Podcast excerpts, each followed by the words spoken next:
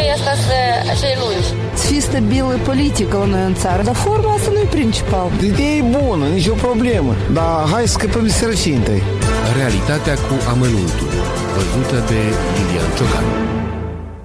În anii 90, când locuiam în sectorul Râșcani al Chișinăului, discutam uneori cu un pensionar, un vecin care ședea ore în șir pe o bancă din fața blocului nostru. Era un bătrânel cam nostalgic, cam prosovietic, dar era destul de îngăduitor față de alte puncte de vedere și știa să mă asculte cu multă răbdare. Totuși, de multe ori, discuțiile noastre se transformau în polemici crâncene. Părerea bătrânelului nostalgic era că tranziția de după 91 e mai rea și mai hedoasă decât perioada sovietică.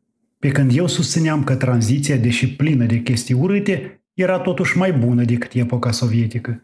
Într-o zi anului 1998, polemica noastră a fost deosebit de aprinsă. Era un an greu, complicat, președinte era atunci Lucinski, era multă sărăcie și era multă corupție în jur. Dar am îndrăznit să afirm că problemele Moldovei independente se vor termina peste câțiva ani și va fi bine. Problemele noastre sunt temporare, i-am spus interlocutorului meu nostalgic și chiar credeam că binele va veni în curând.